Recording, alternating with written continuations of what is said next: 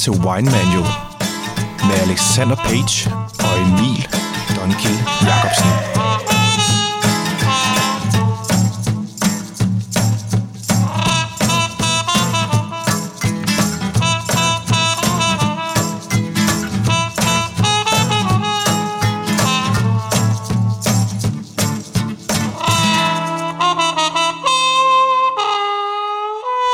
Ja tak. Velkommen til Wine Manual, Danmarks vinskole på podcast, der gør dig til en vinekspert. Jeg hedder Alexander Page, Og jeg hedder Emil Donkil Jacobsen. og i dag er vi kommet til Spanien. Ja, øj, det har jeg glædet mig til det her. Der er jeg fandme også. Ja. Vi skal igennem øh, de mest kendte områder i Spanien, og så skal vi smage en masse lækker vin, som vi har fået tilsendt fra Danmarks vinforhandler. Mm-hmm. Og Spanien det er jo et vinland, som øh, er rigtig let at forelske sig i, fordi der bliver produceret højkvalitetsvin til nogle rigtig gode priser. Mm-hmm. Men altså, vi har rigtig meget, vi skal igennem, så lad os bare komme i gang. Ja. Man har jo dyrket vin i Spanien i omkring 3.000 år, men det er faktisk først her den sidste halvdel af 1800-tallet, hvor at, øh, den spanske vin ligesom kommer ud over deres landegrænser. Ja, det var nemlig her, at øh, den her frygtede vinlus Phylloxera, den havde i hele Nordeuropa og udslettede alle vinstokkene. Ja. Og franskmændene, de led jo selvfølgelig rigtig meget under det her, og de manglede sindssygt meget vin. Så, øh, så derfor tog man til Nordspanien for at dyrke druer langs øh, Pyrenæerne, mm-hmm. som er den her bjergkæde, der grænser op til Frankrig. Ja. Og øh, franskmændene, de tog øh, så alle deres erfaringer, altså de her populære erfaringer, som man stadig bruger i dag, tog de med til Spanien, og de introducerede blandt andet fadlæringen Mm-hmm. for øh, spanierne, Ja. som de også øh, nyder rigtig godt af i Ja, dag. det bruger de rigtig meget. Franskmændene kom til Spanien, og så tog de vinlusen med sig, og det smadrede alle vinmarkerne. Men heldigvis så havde man jo fundet på den her løsning til at bekæmpe den, for at du tog rødderne, som vi også har nævnt, fra den immune amerikanske vinstok, og så ligesom smeltede dem sammen med den europæiske vinstok. Og efter øh, Phylloxeraen her, så kom øh, vinproduktionen selvfølgelig op at køre igen. Men øh, på det her tidspunkt, der var Første Verdenskrig jo allerede i fuld gang. Mm-hmm. Derefter så kom depressionen i 1929. 1929, ja. Ja. ja. Og så kom øh, den spanske borgerkrig, Ja, der var der, vi fik Franco, diktatoren Franco, til magten. præcis. Så det har været totalt kaos Ja. igennem øh, de sidste 150-200 år. Ikke? Mm-hmm. Ja, helt op til starten af 70'erne, så var vin fra Spanien egentlig bare noget, man drak lokalt. Det var ikke noget, som de gik synderligt meget op i. Det var bare alkohol. Jamen så i begyndelsen af 70'erne, så var der en kæmpe efterspørgsel på god rødvin. Og øh, de her vinbønder i øh, Bordeaux, de kunne jo ikke klare den her kæmpe store efterspørgsel helt alene. Mm-hmm. Så øh, forbrugerne, de var jo nærmest altså, klar på at betale næsten hvad som helst. Ikke? Velstanden var god på det her tidspunkt. Så franskmændene, de øh, er jo snu ja. Ja. og lugter selvfølgelig penge. Ja. Så de skyder priserne i vejret, altså til et, fuldstændig voldsomt niveau, ikke? Hvor Mhm. forbrugerne alligevel siger, ah, come on, Ja. det bliver sgu alligevel for dyrt, ikke? Så begyndte de at lede efter nogle alternativer. Ja. Det havde man så luret i Spanien, og øhm, så tænkte de, nu skal vi begynde at udvikle en vinindustri. Og det landede simpelthen i Rioja. Og her i Rioja, altså i Nordspanien, så begyndte de så at tilplante masser af vinstokke og fik nogle moderne vinifikationsanlæg. Og selv dengang, så var det rigtig god vin til en lav pris, og så var der masser af det. Og det skabte jo selvfølgelig øh, en masse succesfølelse. Nu kørte det jo for dem, ikke? Mm-hmm. Men øh, man kunne også godt regne ud, at der skulle altså lidt mere til, hvis man gerne vil øh, fremad i vinverdenen, Ja. ja. og ligesom sige, vi laver altså noget super fed kvalitetsvin. Mm-hmm. Så i slutningen af 1970'erne, så øh, tog den her vinmager Miguel Torres, han tog simpelthen røven på franskmændene, da hans vine, de vandt over dem i nogle store vinsmagningskonkurrencer. Mm. Og det er jo en, kan man sige, en historie, der gentager sig selv i 70'erne. Ja, i Kalifornien øh, vandt man også over, over franskmændene. Ja. Ja. Altså det, Judgment of Paris, som vi nævnte. ja, præcis. Ikke? Ja. Ja. Så franskmændene, de øh, måtte jo ligesom se sig ikke slået, men altså de, de, de kunne se, at der stod nogle konkurrenter for døren, Ja. som kunne lave lige så god vin, hvis Ja. ikke bedre. De afgav dem. ligesom det her monopol i vinverdenen og åbnede det op. Og alle vinmager rundt omkring, de indså, at det nu var muligt at slå franskmændene af pinden. Spanien, det er verdens tredje største vinland, altså bare rent produktionsmæssigt. Men det areal, der er lagt ud til vin, det er altså langt det største i verden. Mm-hmm. Det er så også derfor, at Spanien de, kan man sige, det er det land, som har det laveste udbytte per hektar. Ja, det er jo et, øh, et kvalitetsstempel, at man holder øh, høstudbyttet nede, Mm-hmm. som vi nævner så tit. Ikke? Bare den her kendskærning, som, som de jo har, kan de jo bruge i markedsføring. Altså, de kan Mhm. gå ud og sige, ja, Spanien er det, er det land med lavest høstudbytte per hektar, ikke? hvor er vi gode. Ja. Øh, og så tænker forbrugeren, det må jo være god vin, ikke? for vi har jo hørt, at, der, sk- at høstudbyttet skal holdes nede. Ja. Men altså, den rigtige øh, forklaring er, at De er jo lidt nødsaget til det. ja, blandt andet fordi, øh, at vinstokkene de står altså øh, to-tre meter fra hinanden. Ikke? Det er jo fordi, der er så tørt, at øh, de bliver nødt til at skille stokkene ad og have de her 2-3 meter mellemrum, fordi at der simpelthen er knastørt, og stokkenes øh, rodnet, det skal langt ned. Og det kommer ligesom i kambolage med andre stokke, hvis de står alt for tæt. Mm. Og det er jo især øh, i de her tørre områder som Spanien, at, at rødderne virkelig har brug for, øh, altså, de har brug for plads til at finde vej til det her vand og, og næring, ikke? fordi der er så simpelthen så tørt. Mm-hmm. Hvis man sammenligner det med Bourgogne for eksempel, så står øh, vinstokken jo altså helt vildt tæt. Mm-hmm. Så de vinstokkes rodnet, det går ikke øh, lige så meget mok og, og suger for meget næring op, som vil altså, give for meget produktion. Ikke? Mm-hmm. Man vil gerne have, at al produktionen skal handle om druerne. Men vinplanten, den vil gerne bare øh, formere sig og gå amok. Ikke? Mm-hmm. Så det er vigtigt at forstå, at øh, hvis man vil lave god vin, så skal man holde øh, vinstokkens produktion nede, øh, så man får altså en mindre høst med mere koncentreret druer. Så hvis Ja. du ser vinstokke med, altså der bare buner af, af druer, så kan det godt være et farsignal. Ikke? Og i Spanien så har man også øh, mange gamle vinstokke, som giver det her ret lave høstudbytte. Og de druer, der så kommer ud af dem, de har den der store koncentration og høj kvalitet. Det er jo lige det, vi vil have. Ja, det er det, vi er ude efter. Ja. Og det er jo ikke nogen hemmelighed, at Spanien det er et rigtig varmt land, men det er jo ikke for varmt, Mm. fordi man kan jo stadig dyrke druer og lave rigtig dejlig vin. Ja. Men øh, vinmarkerne, de er jo placeret rundt om i hele landet, blandt andet ved foden af, af Pyrenæerne, ved den franske grænse. Mm-hmm. Og så er der også øh, vinmarker, altså stort set langs hele øh, Middelhavskysten. Og så er der også øh, floderne Ebro og Douro, hvor øh, vinstokkene de står langs bredderne. Det er to rigtig vigtige floder i Ja. Spanien, man skal huske. Og så er der også øh, vinmarker ude ved Atlanterhavskysten ude i øh, vest. Og så øh, i midten af landet ved den her tørre højslette syd for Madrid.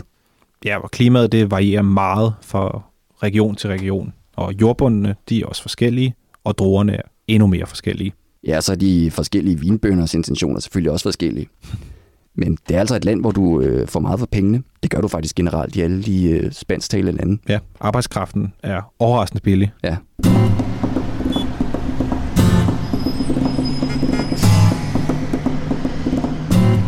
Og ligesom i Italien og i Frankrig, så har Spanien også delt produktionen op i de her fire forskellige kategorier. Og den her kategori, den øh, skal stå tydeligt på etiketten og giver ligesom en idé om, hvad der står bag vinen. Så vi kan lige nævne dem. Der er jo øh, Vino de España, og det er den helt enkle bordvin, mm-hmm. hvor altså hverken årgang eller distrikt står på etiketten. Og vinene, det kan jo være en blanding fra alle distrikterne. Ja. Bare det kommer fra Spanien. Og efter Vino de España, så har vi så IGP, og vinen inden for den her kategori, de skal bare angive, hvor det kommer fra. Det svarer lidt ligesom betegnelsen Vang de Pays eller IGT, som du finder i Italien. Mm. Og det er jo også, hvor at du har de her helt store supertoskanere, som vi snakkede om i sidste uge. Og de får lidt lov til at eksperimentere. Så bare fordi de er underlagt den dårlige klassifikation, så er det ikke nødvendigvis, nødvendigvis en dårligere vin. Nej, de er ikke øh, underlagt lige så strenge regler, som der for eksempel er i øh, DO-kvalifikationen, Mm-hmm. som øh, kan sammenlignes lidt med, med Frankrigs AOP og det italienske DOC. Ja. Og det er jo så her, vi finder alle de kendte spanske vindistrikter. Og hver DO har sin egen kontrolgruppe, som sammen med et hovedkontor i, i Madrid laver regler om hektarudbytte og druesorter osv. osv. Og de skal selvfølgelig også kontrollere, om reglerne bliver overholdt. Ja. Og der er strengere og mere specifikke regler i den her gruppe end de mm. andre. Og over DO, der har vi så DOC, eller DOQ, som de kalder det på katalansk. Og det kan du lidt sammenligne med Italiens DOCG. Og her er der kun to områder, som har den her status, og det er nemlig Rioja og Priorat, som er, får lov til at kan man sige, være hævet op til DOC. Ja, for det er kun øh, distrikter, som kan vise altså, en lang og uændret tradition for højeste kvalitet. Så man skal virkelig gøre sig fortjent til det. Ja. Og i Spanien, der har man også øh, lovgivning om vinenes læringstid. Og det deler man også op i fire grupper. Der er Joven, som betyder ung vin. Det er vin, som for det meste ikke læres, men bare bliver lavet for at drikkes her nu, ikke? altså drikkes ungt. Ja, de bliver sådan ligesom tappet umiddelbart lige efter gæring og filtrering. Så det er meget friske vin. Ja. Over det så er der så øh, Crianza, som er vin, som er lavet på egetræsfad. Og øh, ifølge loven, så skal den tappes efter to hele kalenderår. Og øh, den skal tilbringe minimum 6 måneder på de her egetræsfad. Og øh, hvid og rosé Crianza, det skal være i øh, bodegaen i, i et kalenderår, hvor minimum 6 måneder skal være på øh, små egetræsfad. Og du tænker nok, bodegaen, hvad er det? Ja, det er faktisk en vinkælder oh, ja. eller en vingård, som man kalder for en bodega på spansk. altså, det vil sige, vinen skal ikke stå på et værtshus nej, nej, i to nej, nej, år. Nej. Bodega, vingård, ja, ja. selvfølgelig. Så Crianza-vin må altså først sælges i det andet kalenderår. Ja, lige præcis. Men det er jo lidt øh, kompliceret, det her mm-hmm. system. Man skal lige komme ind i det. Ja, kan du give os et eksempel? En, en Crianza-vin fra årgang 2010, for eksempel. Mm-hmm. Den bliver jo høstet i oktober 2010, ja. ikke? Og øh, altså, det er jo høståret, som afgør årgangen, mm-hmm. vil jeg mhm. også lige nævne. Ja. Og ifølge loven, så skal Crianza rødvinen så tilbringe to hele kalenderår på vingården, før den må sælges. Ja. Det vil så sige, hele 2011 og hele 2012 skal vingården have den i deres varetægt. Mm-hmm. Og i løbet af de her to hele kalenderår, hvor øh, den er i vinkælderen, så skal den have minimum 6 måneder på små E3-fad. Og vinen øh, må så sælges den 1. januar 2013. Mm-hmm. Okay. Så det vil altså sige, at vinen, når den så bliver solgt, så er den to år og tre måneder gammel? Ja. Altså, så vinen er i sit tredje år? Det er det, man siger. I sit tredje år. Ikke? Okay. Fordi ja. det er den 1. januar. Ja. Skide godt. Så er der øh, Reserva, som kører øh, med samme princip. Altså, rødvinene skal tilbringe tre hele kalenderår, ikke? så det er lige et år ekstra mm-hmm. i bodegaen. Så den må sælges i sit fjerde år? Lige præcis. Og ja. et øh, år skal tilbringes på E3-fad. Okay. Den sidste kategori, det er Gran Reserva. Det er mest kun øh, vin fra rigtig gode år, man bruger til Gran Reserva. Mm. Og den skal ligge mindst to år på øh, små E3-fad og tre år på flaske. Og det må så først sælges i sit sjette år. Men det er ikke øh, et kvalitetsstempel, at en vin er Gran Reserva, som mange ellers går og tror. Ja, det er en form for stilart eller livsstil. Det er en livsstil, ja. ja. Øh, altså, der er mange vinmager, som faktisk går væk fra den her lange fadlæring og bare lancerer deres vin som reserva, øh, fordi at man får en mere frisk og frugtig vin, som kommer mere og mere på mode. Ja. Så som du kan fornemme nu, så spiller fadlæring en rimelig afgørende rolle i Spanien. Ja, man kan sige, at effekten ved, ved at lære på nye egetræsfade, det er, at øh, den ilter vinen, øh, fordi at luften kan trænge igennem træets porer. Mm-hmm. Altså bare en normal flaskelæring. Det oxiderer jo ikke vinen. Altså der er, der er en lille smule ild i vinen, når man tapper den, ikke? Men, jo, jo. Altså der kommer jo ikke mere til, når først proppen den kommer på. Nej. Så mange af de her forskellige bodegaer, de vælger altså selv, hvordan de skal lagre vinen, og minimumskravene, som vi lige nævnte før, de skal egentlig bare overholdes. Ja, men øh, fadlæring på E, det er jo fremskynder også øh, vinens modningsproces. Den bidrager også med masser af smag. Altså ja, ja, ja. lidt gavsyre, altså tanniner, ikke? Jo. I Spanien så bruger man nogle forskellige typer af E3, som kan man sige, hver type giver sit præg på vinen. Og den mest brugte E3-type, det er den amerikanske E. Det er et træ, som har nogle store porer, og det giver den her intense vaniljeduft og smag. Og du får også lidt noter af noget kokos og dild. Og et nyt fad kan du ikke bruge specielt længe, fordi allerede bare efter 3-4 år, mm-hmm. så giver det ikke længere smag. Nej. Øhm, men du kan stadig bruge den til at, til at lære din vin, men så får man nærmest ikke nogen fad indflydelse overhovedet. Nej. Men det ser cool ud. Ja, det gør det. Der er nogle forskellige øh, E3-typer. Limousine E. Ikke? Det lyder jo fornemt. Det er fransk, og det har øh, nogle mindre øh, bruger, ja. og det giver ikke øh, lige så meget vaniljesmag som de amerikanske. Ja, vinen den øh, udvikler sig sådan lidt roligere, og øh, ofte så bruges den til nogle store vine i slutningen af deres læringsperiode, for lige at give det sidste finish, uden at være alt for overdrevet. Mm. Og så er der Allier E, som øh, jo også er fransk, og der har nogle endnu mindre bruger. Mm-hmm. Og øh, giver altså endnu mindre smag. Ja. Men øh, hvis man vælger at, at gære sin vin på, altså direkte i fadet, så er det altså sådan nogle her E60-fad, man Mhm. mm-hmm. bruger. Jeg får forestiller, hvis du gærede vin i amerikansk E, så tror jeg, fadet vil tage alt for meget over, og det er så ødelægge vinen. Fuldstændig. Det, det, der er for meget vanilje og kokos i det. Men fransk og amerikansk E, det er altså de øh, mest brugte typer i verden. Men der er altså også mange, der bruger øh, billigere versioner fra Østeuropa. Ja, vi har den slavonske E, som kommer fra Kroatien. Blandt andet, ja. Mange tager fejl og kalder det for slovenske E. Men, Ja. men det er det jo ikke. Det hedder faktisk slavonsk E fra slavonsk egnen i Kroatien. Men som nogen måske kunne tro, så er det altså ikke fadet, som afgør kvaliteten af vinen. Det giver mere et løft til vinen. Ja, fordi det, der rigtig afgør kvaliteten, det er jo, kan man sige, vinen før den får fad. Og i Spanien, så er det kun den bedste del fra de bedste år, der får lov til at blive til en Gran Reserva-vin. De druer, som ikke er lige så gode, for eksempel, eller en høst, der ikke er lige så god, Mm-hmm. de bruges øh, mere til øh, reserve eller crianza. Ja. Altså de druer, som ikke kan holde til lige så lang tids øh, fadlæring. Mm-hmm. Nu når vi har snakket så meget om fad, så bliver vi også nødt til at snakke om druerne. Selvfølgelig. Lad os lige kort nævne de vigtigste druer i Spanien. Mm. Mm. Vi kan jo starte ud med Garnacha. Det er faktisk Spaniens vigtigste blå drue. Og i Frankrig så kalder man den for Grenache. Og i Spanien så øhm, har man faktisk nogle ret gode eksempler på, at man kan få de her virkelig koncentrerede og saftige vine fra de her gamle Garnacha-stokke. Men øh, en rigtig vigtig drue, som øh, du nok også har hørt om, det er jo Tempranillo, Mm-hmm. som øh, står bag nogle af Spaniens største rødvin. Og det er jo faktisk også den mest plantede. Tempranillo den trives rigtig godt i blandt andet Rioja og Ribera del Duero. Mm-hmm. Og vine, der er man lavet på 100% af den blå drue Monastrell, laver øh, oftest kraftige vine med et højt alkoholindhold. Men øh, den anvendes mest som blandingsdrue, særligt med Garnacha. Mm-hmm. Og øh, Monastrell kendes også som Mouvetre Ja. i Frankrig. Mm-hmm. Og så er der de spanske grønne druer, Albarino og Verdejo.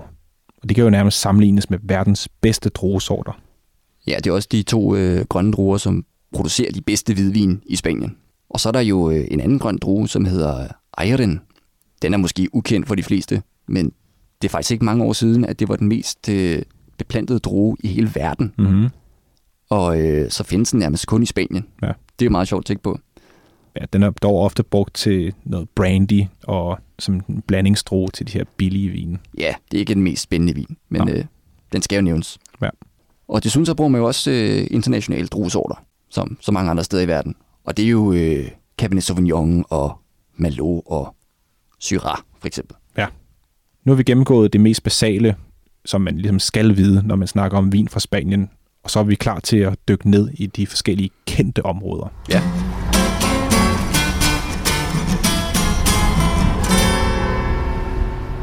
Og vi har jo øh, Katalonien, Ja. som øh, der er sikkert rigtig mange af jer, der har været der. Og det er jo et område i øh, det nordøstlige Spanien med Barcelona som hovedby. Og i, i Penedès, syd for øh, Barcelona, der begyndte man i 60'erne at lave rødvin på Cabernet Sauvignon og altså andre klassiske franske druer. Og det var ham her Miguel Torres, som revolutionerede vinindustrien i Spanien og vandt over de store franske vin. Ja, Penedes, det er også øh, centrum for produktionen af cava, altså den muserende vin. Ordet cava, det kan faktisk oversættes til hule eller kælder.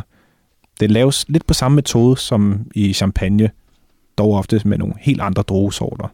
Altså hvis du er på udkig efter noget øh, muserende vin, så er cava altså et rigtig, rigtig godt øh, alternativ til Mm-hmm. den øh, franske champagne. Men hvis du så kigger på et rigtig kendt område, Priorat, eller det staves faktisk Priorat, men jeg tror, katalanerne de udtaler det for Priorat. Ja, katalanerne de skal altid være på tværs, ikke? Jo. De har deres eget spil kørende. Det gennem de sidste 20 år, så har Priorat været mere og mere kendt for vine af høj kvalitet. Så det er sådan, sammen med Rioja, som vi også har nævnt, så er det det eneste, som har DOC-status. Ja, i Katalonien så kalder man det DOQ, for bare lige at være irriterende, ikke? Jo. Og området i Priorat, det er jo karakteriseret ved nogle stejle skråninger, som gør det svært for vinproduktionen. Så man har øh, simpelthen været nødt til at udhugge nogle terrasser. Altså terrasser, tænker du, fan af det, det er jo sådan nogle flade plateauer i øh, skråningerne, Mhm. mm-hmm. som gør det lidt lettere at komme rundt i, i vinmarken. Ja. Jordbunden i Priorat, den er ret stenet, og den er præget af noget skifer og kvarts. Og det er sådan med til at gøre det rigtig svært at udhugge de her terrasser. Og udbyttet, som du får fra vinstokkene, det er ret lavt, men kvaliteten, den fejler ikke noget. Overhovedet ikke. Jorden den er nemlig rigtig rig på mineraler, og det giver bare den her lækre mineralske karakter til vinene. Og rødvinene derfra, de laves ofte på Garnacha og Cariñena, og tilsættes ofte noget Cabernet Sauvignon, Merlot og Syrah. Og vi har jo fået en øh, lækker vin fra D-Wine, Mm-hmm. som øh, vi skal smage her fra Priorat. Ja. Og det er jo en, øh, en dyb øh, rubinrød satan. Med faktisk øh, lidt blåt skær, faktisk. Ja. Og når man dufter til det, så vælter det ud af, af glasset. Der er sorte bær og svisker og chokolade. Mm-hmm. Har også lidt sådan øh, engelsk vingummi, de der. Bassets. Ja, det er noget, vi får tit. Mm-hmm. Det der, øh, ja, Bassets, hvis du kender det, så skal du også prøve det. Ja. øh, og lidt marcipan, ikke? Fadet er jo egentlig ret godt repræsenteret her. Mm. Mm. Det øh, får noget vanilje og noget tobak, lidt karamel også. Og den er lidt øh, bordeauxk i det. Ja, der er sådan lidt grøn stilket note. Hvad er den egentlig lavet på af druer? Jamen, øh, den er lavet på øh, 60% øh, Ganacha Mm-hmm. og øh, 25 øh, Cayenne, eller Cagnan, som det også hedder. Ja. Og så er der jo lige øh, 10% Cabernet Sauvignon og 5% Syrah. Okay. Men øh, jeg synes faktisk godt, man kan, man kan fornemme det her øh, Cabernet Sauvignon i den, eller øh, Syrah-indflydelse. Ja. Det er sådan lidt øh, bordeauxk på en måde, ikke? Jo, men en overdrevet varm Bordeaux. Ja, ja, selvfølgelig. Lad os prøve at smage. Hmm. Ja, vi har jo gået og smagt den her vin lidt i løbet af dagen. Vi har jo smagt en helvedes masse spanske vin, Ja. som vi, vi har fået tilsendt. Og øh, med den her, så, så synes jeg egentlig, at, at paletten den er mere afdæmpet i forhold til, øh, i forhold til næsen. Mm-hmm. Men øh, altså, den har stadig en, en god fylde, og sådan lidt en let sødme også, ikke? vil sige, frugten den er sådan en anelse ensporet. Ja. Øhm, altså, men stadig lækker. Vil sige. Det er sådan godt med solbær, modne solbær i den i hvert fald. Og selvfølgelig de her øh, fadnoler som øh, nellik og kanel og sidertræ. Mm-hmm. Men rigtig velintegreret fadnoter. Det er ikke for overdrevet. Jeg synes, det er en, en altså sådan simpel og overskuelig vin. Mm-hmm. For det er ligesom, øh, altså synes jeg i hvert fald, det er ligesom bare den her simple solbærnote, Ja, som, ren. øh, ja, som er helt ren og ja, ensporet, men på en god måde. Ikke? Jamen, det beviser jo bare, at man behøver ikke at skulle pakke alt for mange smagskomponenter ind i sin vin, for at få det til at smage godt. Og det er noget fra øh, 2012. Så har noget af Har jeg overhovedet sagt, hvad den hedder? Det tror jeg ja, ikke. det tror jeg heller ikke. Den hedder øh, Clos Le Fits, eller Fit. Mm. Jeg ved faktisk ikke, hvordan man siger det. På katalansk, eller whatever. Det kan også godt være, det er et fransk udtryk. Ja. Men øh, F-I-T-E-S. Ja. Og ja, 2012. Og øh, jeg synes, alderen har givet noget godt til vinen her. Mm-hmm. Men øh, når man lige kører øh, tungen rundt i, i munden her, altså der er stadig rimelig godt gang i de her tanniner. Ja, den, den river en smule. Men altså, det er en vellavet vin. Og så synes jeg, at den har lidt det her støde Bordeaux-udtryk, som passer virkelig godt. Jeg er fan af det her. Ja. Jeg synes, det er virkelig godt. Og vi har også givet den øh, 92 point. Ja. Så det er, det er altså en god rating. Ja, man kan så som sagt købe den hos øh, D-Wine. Lige nu så øh, koster den 269 kroner ved køb af en, og så har de et rigtig godt tilbud, hvor du kan købe 6 styks, og så koster den 150 kroner flasken. Ja. Og D-Wine, det er jo, et, øh, det er jo en virksomhed, som kun sælger spanske kvalitetsvin. Ja. Altså deres sortiment, det er rigtig nøje udvalgt. Altså det er vigtigt for dem, at både at vinene har personlighed, men også øh, historie. Det er jo også et motto, som vi deler. Mhm. Så vi er rigtig glade for, at, øh, at vi får vin fra dem, Ja. fordi de har altså styr på det. Jeg går ind på d-wine.dk. Og rundt om Priorat, så har man så øh, Montsant. Her der finder man øh, nogle rigtig gode og komplekse vine til typisk nogle ret øh, billige penge. Ja, det er en form for lillebror til Priorat, men ofte i rigtig høj kvalitet. Ja, de fleste øh, rødvin, de laves på øh, Cayenne og Garnacha. som øh, giver nogle aromaer af modne frugter og nogle gange også noget rosiner. Ja, lidt krydderi og, og sådan italienske balsamico-note. Ja, ja. Og Cabernet Sauvignon, øh, Malo og Syrah, de bliver også ligesom brugt for at give vinen lidt mere øh, struktur og balance. Ja, så rødvinen derfra i Monsan, det er ofte præget af de her modne tanniner, som kommer fra nogle gamle vinstokke. Så minder meget om Priorat. Og der er jo to floder, man skal holde øje med, når man snakker spansk vin. Og øh, den ene af dem, det er Ebro, som øh, udspringer nordpå, ude i Baskelandet. Og så snor den sig øh, mod sydøst og løber ud i Middelhavet. Og på begge sider af øh, den her flod, så findes altså nogle af Spaniens mest kendte vindistrikter. Ja, den skærer sig ligesom ned igennem Spaniens førende vinområde, og det er Rioja. Ja. Og Rioja, de var faktisk også dem, der var de første til at få DO-status. Og det fik de faktisk, fordi at øh, de har gjort det her kæmpe arbejde for at gøre vinene fra Rioja-området til en international eksportsucces.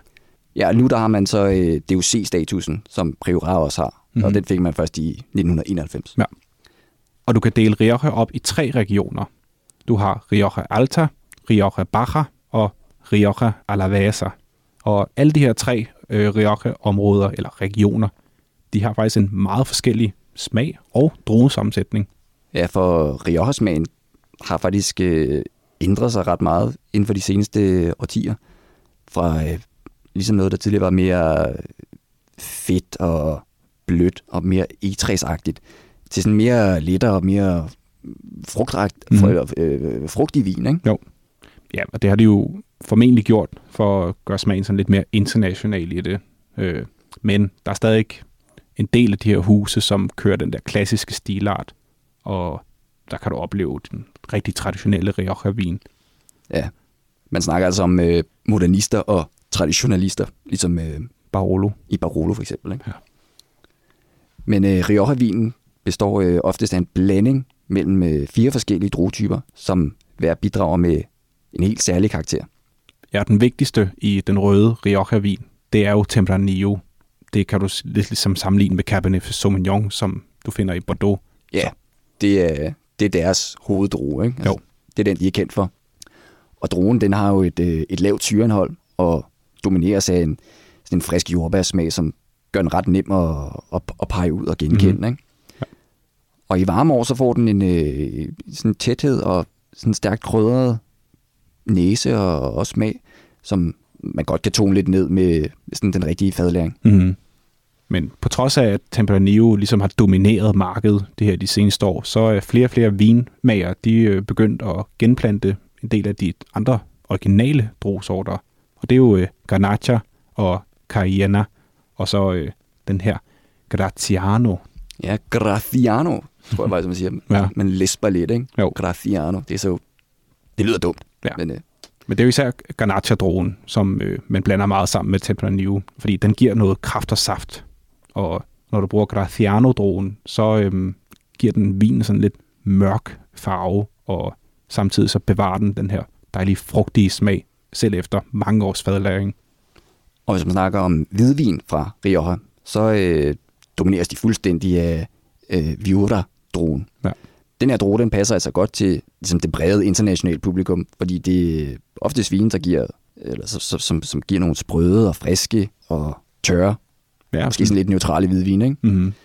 Og tidligere så var det Malvasia-druen, som var hvad kan man sige, ligesom ryggraden i den her hvide Rioja. Og det er en drue, som giver vinen noget øh, krop og en blød, sådan et honningagtig karakter. Mm-hmm. Og vi sidder jo her med, hvad har vi, 12 glas øh, spansk vin, ikke? Jo, Og vi har, øh, vi har faktisk kun én Rioja-vin. Ja. Men øh, den er faktisk ret god. ja, jeg synes, det er super godt glas. Og det er jo en øh, vin, vi har fået fra øh, Jysk Vin. Den øh, hedder Lealtanza, og det er en Rioja på Crianza-status. 2015, ikke? 2015, jo. Lige præcis. Ja. Og den er faktisk sindssygt billig. Den koster kun øh, 92 kroner stykket. Hvis du kan lide den, så koster den altså, eller kan du få 12 stykker for kun, hvad koster den? 70 kroner. Det æder med et tilbud. Det er fandme billigt. Og den her vin altså, øh, altså har et super dejlig næse. Altså meget øh, intens.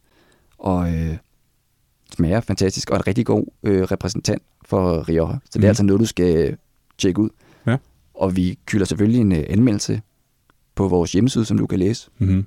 Men altså, 90 kroner, 92 kroner, det er altså rimelig godt gået for en, øh, en øh, vin fra Rioja Ja. i den her kvalitet. Og vi har valgt at give den øh, 89 point. Ja. Så jysk vin, det er der, du skal få din indgangsvin til øh, Rioja. Mhm.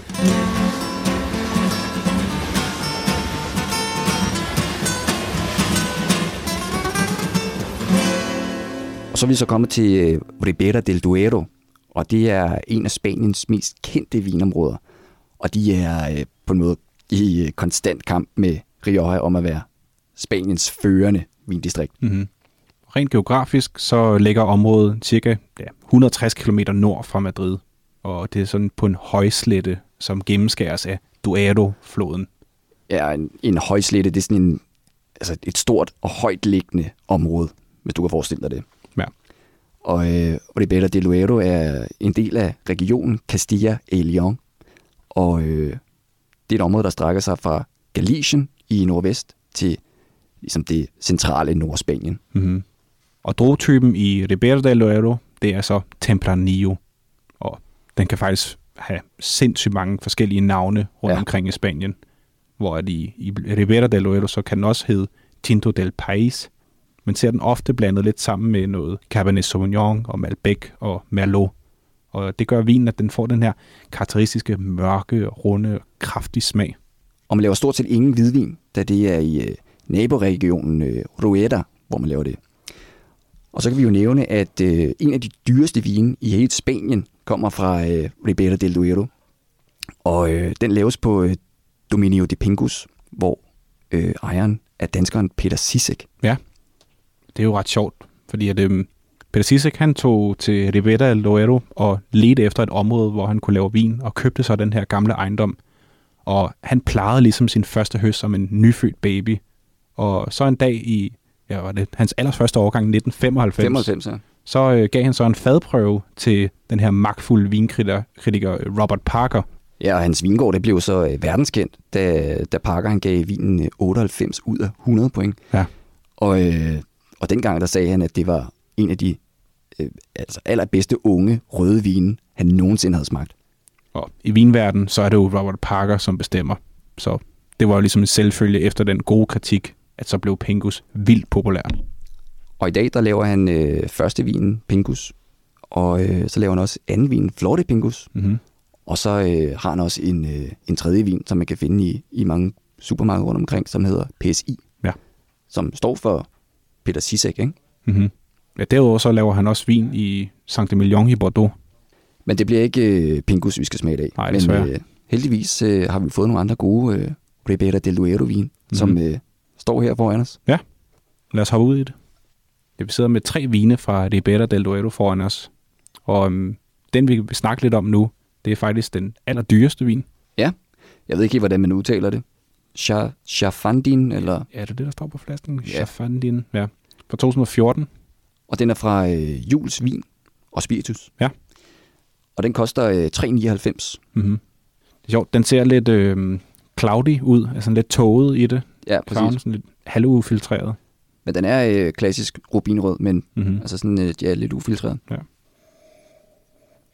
Og det er sjovt, når man kommer op i, øh, op i prisklasserne, så følger kvaliteten bare med for mm-hmm. Mhm. det meste. Ikke? Jo. Og det kan man altså også øh, dufte her. Altså det, det er høj kvalitet. Der er godt med kirsebær og noget lakrids og lidt den der kølige eukalyptus. Mm-hmm. Og sådan helt klassiske øh, fadnoter, som altså, nellik og, og sidertræ og sådan mm-hmm. noget der. Ja.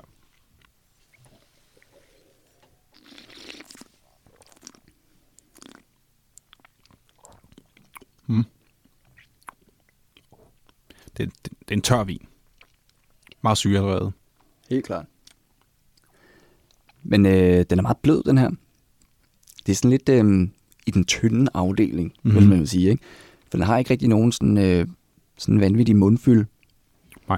Jeg havde faktisk forventet lidt sådan mere powervin Ja, ud af den. Ja, det er lidt det er tit det, man får fra Ribera de Duelo, ikke? Jo. Altså mere, mere kraft. Men den er sådan mere forfinet og, og elegant. sådan øh, intellekt, intellektuel, kan man sige. Ikke? Jo, jo. Der, der kommer noget mørk frugt, noget tobak i den også, og ja, de her fadnoter, ikke? Jeg vil sige, den er, den er for ung. Den er sådan lidt lukket i det nu, tror jeg. Det, ja, det vil sige, vinen her, den, den vil nok udvikle sig en del til, til det bedre, hvis den lige får noget tid i vinkælderen. Så får den lidt mere kompleksitet, tror jeg. Mm. Men det sjove ved det er jo, hvis man øh, sammenligner det med de to andre vine, vi har her. Mm. Vi har jo en, der hedder øh, Silvanus 2015 ja. fra øh, D-Wine også, Ja. som er betydeligt billigere. Den koster nærmest det halve, ikke? Jo. Og den har vi også øh, rated lidt bedre. Den har vi givet 90 point. Ja. Øh, og den her, der faktisk, så har vi faktisk ikke engang givet point, men det er under de 89, vil jeg sige. Ja, jeg svæver lidt mellem 88 og 89. Ja. Det, er lidt, det er lidt synd, men Det er det. Men den anden her, hvis vi prøver Silvanusen her, Ja. den er jo meget mere intens og, og sådan appetitvækkende, ikke? mm-hmm. Det, det, er nærmest, det er nærmest også en form for slik, det her. Der er det her, øh, vi har skrevet lidt noter til, med så lidt skovbær te, Mm. mm. og også noget fersken, som er lidt, lidt underlig rødvinsnot, men altså, Ja. der sker mere i den her. ja, den er super godt balanceret. Mm. Har nogle mørke frugtnoter og lidt kaffe. Ja, paletten er også mere, når du får den ind, der er en god fylde. Altså, Ja. man får sådan en, en glad følelse af at drikke den, ikke? fordi det, mm. det spiller bare. Ja. Og den her vin øh, kan altså øh, findes hos D-Wine, og det koster 219 kroner stykket. Men det, jeg har altså et sindssygt godt tilbud, hvor du kan købe 6 af gangen, og så koster den kun 135 kroner. Ja. Det er altså, Det er meget anbefalesværdigt. da op. sindssygt, det er altså et, øh, det er en god pris. Ja, så 90 point til Silvanus, og så den dyre til 399 for Jules vin. Den 89. ender vi 89. på 89 point. Ja. Hvis vi så går over til hvidvinssiden, så har vi øh, Galicien i øh, det nordvestlige hjørne af Spanien. Og det ligger lige over Portugal og ligger altså ud mod Atlanterhavet. Og her der findes der en øh, region, som hedder Rias Baixas.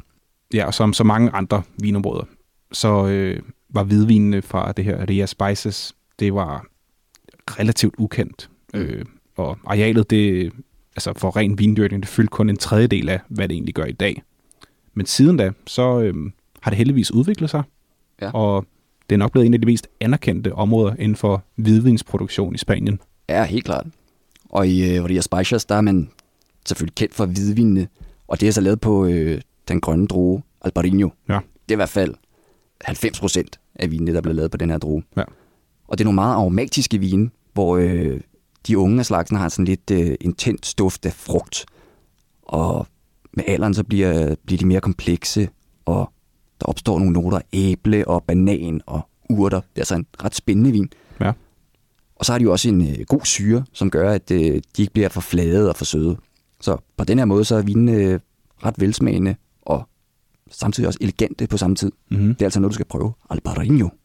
Dernæst så øh, har vi en lille øh, vinappellation, der hedder Bierzo, som grænser op til Galicien i vest. Og øh, den er faktisk egentlig en del af Castilla y León-regionen. Og vin fra Bierzo, det er primært rødvin, og mest lavet på den lokale Mancia-droge. Og nogen siger, at den skulle være nært beslægtet med Pinot Noir. Men man kan dog godt øh, blande den med Garnacha for at lige få lidt mere styrke og måske lidt mere farve. Mm-hmm. Og vinene herfra, de kan beskrives som ret øh, lette og lyse. Men øh, med alle de her nye og unge øh, kræfter, som kommer til, så får man altså noget mere saft og kraft ud af, af vinene i dag. Ja, fordi de høster fra de her lidt gamle vinstokke, som har et lavt udbytte. Så mange af de her ja, unge vinmager, de begynder at gøre det lidt mere spændende. Og så har vi også en øh, vin fra Bierzo, som vi skal smage. Mm-hmm. Og Mhm. det er en vin lavet på 100% Mencia. Ja, og vinen, vi skal smage, som vi har stående foran os her, det kommer fra vinhuset øh, Alvaro Palacios. Og øhm, vinen, den kalder de for Via de Corullon. Og det er en årgang 2016 fra H.J. Hansen Vin. Og når man kigger på den jo, så er den jo øh, transparent. Ja.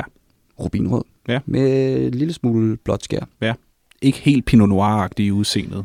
Nej, men øh, den er markant mere øh, lys i farven end resten af vinene fra Castilla y León. Mm-hmm. Og den har jo en øh, elegant, klar næse. Ja, der er noget violer. Lidt blåbær. Mm. Og så er der øh, en del peber i, synes jeg faktisk. Ja. Lidt tobak. Mm. Og så, ja, fadet her. Det giver sådan lidt øh, toffee i, altså sådan fadkaramel til den, ikke? Og når man smager den jo, så...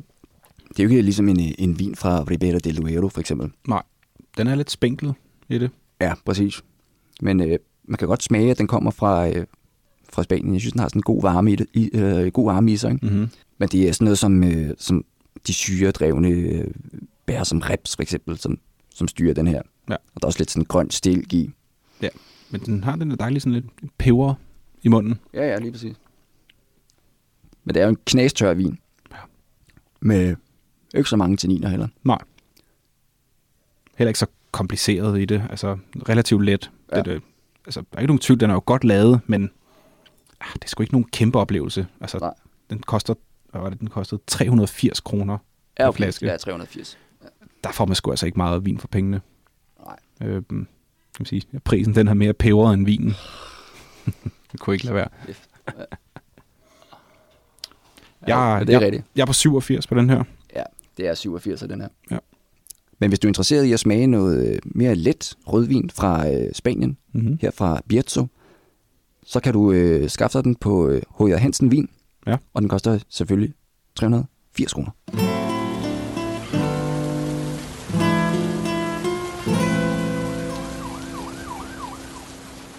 Hvis vi kører lidt mere syd fra Castilla y León, så kommer vi til Madrid. Og det er den her vinregion, som hedder Vinos de Madrid. Og det er faktisk ja, den eneste hovedstad i hele verden, som har et vinområde med sit eget navn. Ja, og det er delt op i øh, tre forskellige zoner, som hver laver forskellige typer vin. Ja, man laver meget god vin i Madrid. Og vi har blandt andet en vin, som vi har anmeldt. Øh, også kommer fra D-Wine, som øh, I kan gå ind og læse om på vores hjemmeside, winemanual.dk. Ja, og det er en god pris. Det koster 169 kroner, og vi gav den øh, 89 point. Ja. Det kan du læse om ind på hjemmesiden. Ja. Under Madrid, så ligger øh, La Mancha, og det er faktisk den største vinregion i hele Europa. Mm-hmm. Og den strækker sig fra Madrid i nord til bjergene omkring øh, Valdepeñas, altså mm, 200 km længere mod syd. Og ordet mancha, det betyder faktisk knastør. Det, det passer egentlig meget godt til de her betingelser, som øh, vindyrkning i området har. Det, det regner næsten ikke. Der er omkring, hvad er det, 300-400 mm om året. Ja. Og så, øh, når det, solen står på sit højeste i sommeren, så bliver der 40 grader i skyggen. Ja, det er fandme ikke et sted, jeg skal ind. Og den mest øh, plantede drue, det er den grønne drue Ayren, som øh, vi snakkede om før. Og den er god til at modstå den her tørke. Men øh, de gode vine, de dyrkes altså på Monastrell, Garnacha og Tempranillo. Og her i området, der hedder Tempranillo Sensibel. Ja. Den har, Tempranillo har rigtig, rigtig mange navne mm. i, rundt omkring i verden. Ja. Det gør det sindssygt besværligt. Ja. Men sådan er det. Ja, udbyttet, det er ret lavt i La Mancha, og heldigvis så er priserne også lave, fordi La Mancha, det er nemlig det bedste køb i Europa, som du kan gøre i dag. Men det er ikke så kendt, og kan man sige, deres øh, ven fra Puljen, de er en del mere populære end vine fra La Mancha. Ja, men begge steder, så får du altså rigtig meget vin og power for pengene. Ja. Det er altså noget, danskerne er meget interesseret i. Ja. Og vi sidder jo her med alle de her vine, og vi har også en, øh, en vin fra La Mancha, Mm-hmm. fra H.J. Hansen vin, og den koster kun øh, 100, 100 kroner. Ja. Og den er lavet på øh, lidt forskelligt. Den er lavet på Malo og Cabernet Sauvignon og Tempranillo. Og øh, den har vi givet øh, 88 point. Mm-hmm. Det er altså et godt køb. Så hvis du er interesseret i den, så gå ind på wineman.dk og lige læs øh, anmeldelsen. Ja. Det er H.J. Hansen Vin, der fører den. Og lidt sydøst fra øh, La Mancha, så har vi Romia. Og når man snakker om øh, Romia, så er det svært at undgå druetypen Monastrell, Mhm. mm. eller Mouvedre, som den hedder i Frankrig. Det laves cirka på omkring 80% af alle regionens vinmarker her Ja. ja. i Romea. Og grunden til, at man dyrker den her drue, det er fordi, den ligesom har tilpasset sig bedst til det klima, der nu er der. Og det er altså også øh, en drue, som laver nogle rigtig gode, spændende vin. Oprindeligt så er det faktisk en spansk drue, som er meget udbredt i vinregionerne her omkring øh, Middelhavskysten. Og det er faktisk den tredje mest plantede drue i hele Spanien. Så vi vil stærkt anbefale at drikke noget Monastrell fra Romia. Ja, og vi har jo også fået øh, tre måneder stadig vin Ja. her, som står foran os. Den ene af dem hedder Macho Man. Mm-hmm. Det er en 2016, og det er et sjovt label. Ja.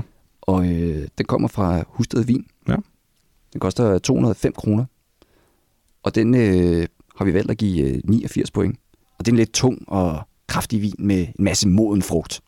Ja, når man så tager en tår af den her, så øh, bliver man faktisk lidt overrasket af sådan en sødme, der kommer ud. Men Mm. øh, Jeg tror, den er sød, ikke? jo, men den balanceres alligevel ret hurtigt ud. Så, øh, så kommer de her sådan hindbærnoter og noget blommer og krydderier og en anelse røg.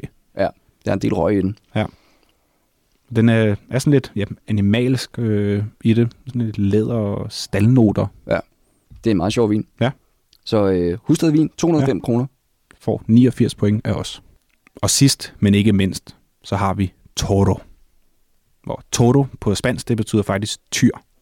Og øhm, det ligger ikke så langt fra grænsen til Portugal. Og øhm, det meste af vin, der bliver lavet her, det er rødvin. Og det kommer fra Tinta de Toro. Og det er så igen en lokal variant af Tempranillo. Og cirka 75% af de vinstokke, der er plantet her, det er så Tinta de Toro. Og vinene, de minder meget om øh, Ribera del Duero. Men øh, de er typisk mere kraftige og rustikke i udtrykket. Mm-hmm. Og øh, de er faktisk et godt alternativ til netop øh, Ribera del Duero. Ja, Men men så er de langt billigere. meget billigere. Men et af mine personlige yndlingsområder. Og selvfølgelig sidder vi også med en øh, Toro-vin her, og det er også en, øh, en billig en af slagsen. Den koster 119 kroner, og den har vi givet øh, 88 point. Mm-hmm. Det kommer fra øh, Jules Vin og Spiritus.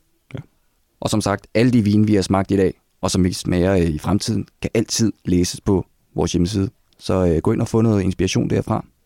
Og så har vi jo ikke øh, sindssygt meget mere at sige. Vi Nej. vil lige til slut nævne, at øh, Andalou... Hov. Nå, hvad så? hey! Ja, okay. Øh, Skal lige nok druer. Ja, det skal lige siges, at vi faktisk har valgt at hoste en fest her, og vi er Nå, gået lidt tak, over tid tak, nu. tak. Hvad, er der 20 mennesker i stuen nu?